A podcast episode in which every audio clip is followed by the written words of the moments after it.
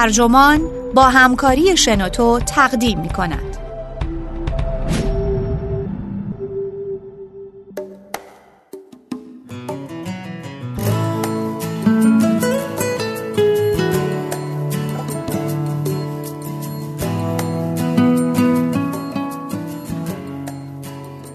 چگونه خرید پیراهنی گران قیمت می تواند سرآغاز دردسرهای پایان ناپذیر باشد. نویسنده اسکاتی هندریکس، مترجم سجاد امیری، منبع بیگ تینک، ترجمه شده در وبسایت ترجمان، گوینده اکرم عبدی.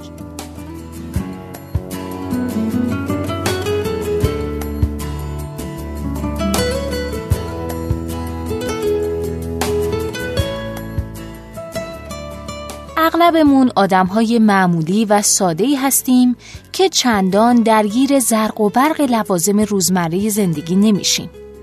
همین که کارمون رو راه بندازه، پس لابد چیز خوبیه و محصول گران قیمت‌تری لازم نیست. اما کافیه پول خوبی دستمون بیاد و وسوسمون کنه یه پیراهن دو میلیون تومانی بخریم. جهنم از همین جا شروع میشه. پیراهن دو میلیون تومانی به کفش و شلوار معمولی نمیخوره و باز اگه تمام لباس هامونم نو بشن، این ماشین و خونه است که قدیمی بودنشون آزارمون میده.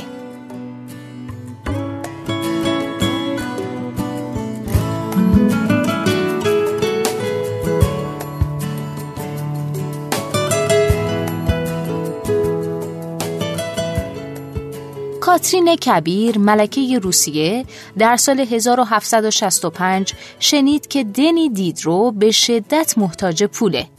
او که به هواداری هنر، علم و فلاسفه عصر روشنگری شهره بود، کل کتابخانه دیدرو رو خرید. ملکه به دیدرو دستور داد کتاب‌ها رو در خانه‌اش نگهداری کنه و اون رو به عنوان کتابدار خودش استخدام کرد و دستمزد بیست و پنج سال بعدش رو هم پیشا پیش پرداخت کرد. دیدرو که پیش از این هیچ وقت وضع مالی خوبی نداشت، دست به کار شد و با بخشی از اون پول ردای سرخ رنگ فاخری برای خودش خرید. مشکلاتش از همین جا آغاز شد. وقتی به شکوه و زیبایی جامعه جدیدش دل بست و به اون خو گرفت، به این فکر افتاد که خونهش دیگه چندان درخور لباسهای فاخری که بر تن داره نیست. او برای رفع این کاستی تصاویر و نقاشی‌های قدیمی روی دیوار رو عوض کرد. بعد در نظرش اومد که صندلی راحتیش شایستش نیست و اون رو با یک مدل چرمی عوض کرد.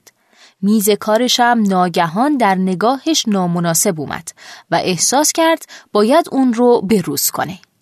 طولی نکشید که تقریباً تمامی وسایل منزل رو با مدل‌های جدیدتر و پرزرق و برق‌تر عوض کرد.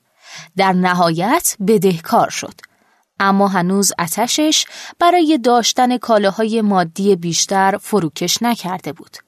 او در مقاله در حسرت لباس خواب قدیمی این انحطاط خود در ورطه مادی‌گرایی رو توضیح میده. این شکل مصرف افراطی که نخستین بار خودش به تشریح اون پرداخت، امروزه با عنوان اثر دیدرو شناخته میشه. اثر دیدرو چیست؟ اثر دیدرو پدیده دو وجهی است، بنا شده بر دو فرض در مورد عادات خرید ما. این فرض‌ها از این قرارن: یک، کالاهایی که مشتری‌ها می‌خرند به بخشی از هویتشان بدل می‌شوند و معمولاً مکمل یکدیگر هستند.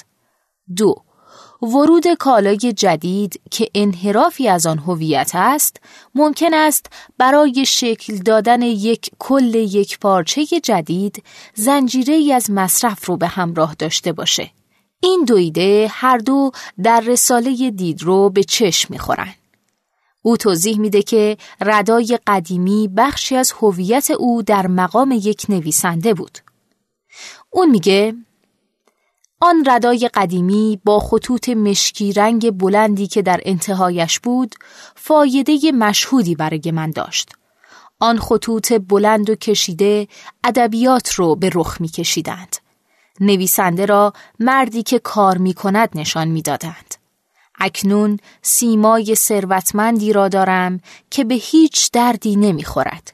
هیچ کس نمی داند من کیستم. او همچنین به این مسئله واقف بود که آن جامعه قدیمی جزئی از یک کل بود. ردای قدیمی من با اشیای کهنه اطراف آن بخشی از یک مجموعه بودند. صندلی حصیری، میز چوبی، قالیچه‌ای برگامویی، پایه‌ای چوبی که تعدادی کتاب را روی خود جای داده بود و چند تصویر خاکستری بدون قاب که در کنار پرده منقوشی آویزان بودند. بین این تصاویر سه یا چهار گچکاری معلق قرار داشتند که به همراه ردای قدیمیم نمایی موزون و یک دست از تنگ دستی من را به تصویر می کشیدند. اما هنگامی که ردای نو به این فضا وارد شد، آن یک پارچگی و یک دستی موزون رخت بربست و خریدهای پی در پی و مصرفگرایانه بعدی رو به دنبال خودش آورد.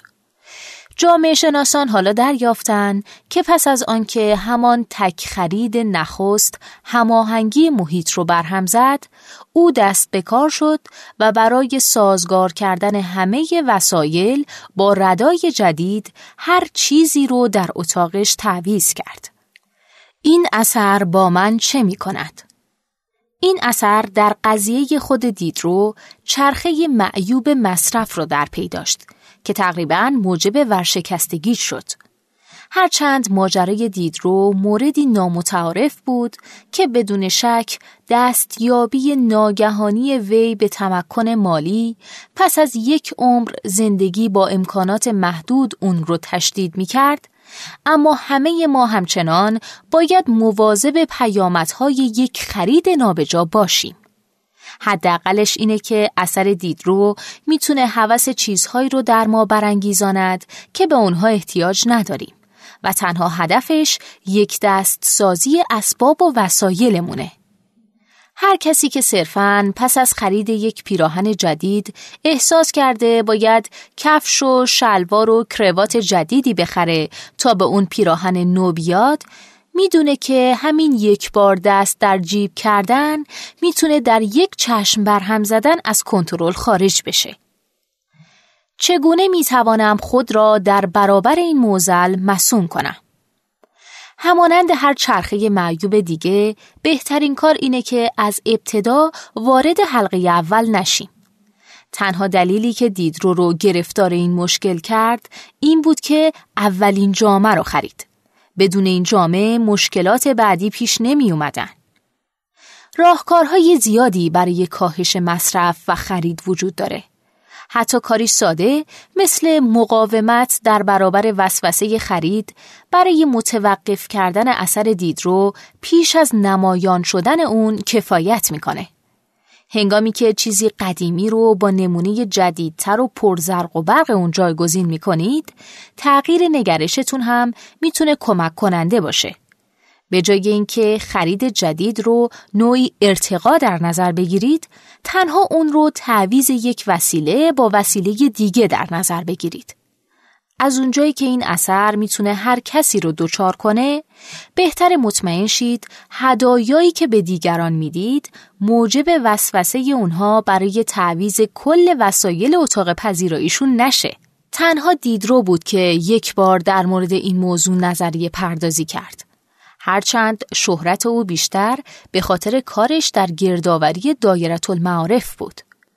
این مفهوم پس از زمان خود او بر برخی از منتقدان سرمایه‌داری تأثیر گذاشت و اخیراً به یکی از مباحث جامعه شناسی و روانشناسی تبدیل شده. این نظریه همچنین میتونه مهر تأیید بسیار مناسبی باشه بر اینکه چرا دنبال کردن میل و هوس لزوماً به خوشبختی منتهی نمیشه.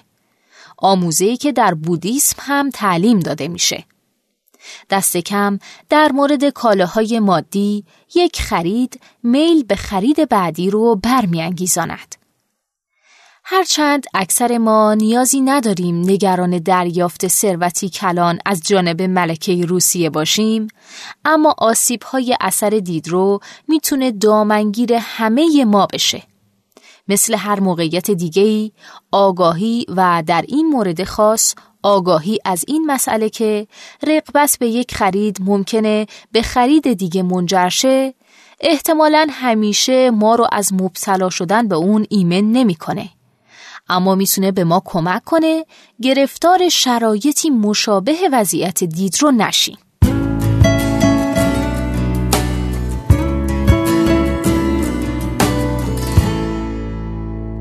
این پادکست اینجا به انتها رسید. ممنونم که با من همراه بودین. اگه شما هم ایده‌ای دارید که فکر می‌کنید میتونه برای بقیه جالب باشه، اونو در قالب یه فایل صوتی در سایت و یا اپلیکیشن شنوتو با بقیه دوستاتون به اشتراک بگذارید. متشکرم. شنوتو سرویس اشتراک گذاری فایل‌های صوتی دابلیو دابلیو دابلیو دات شنوتو دات کام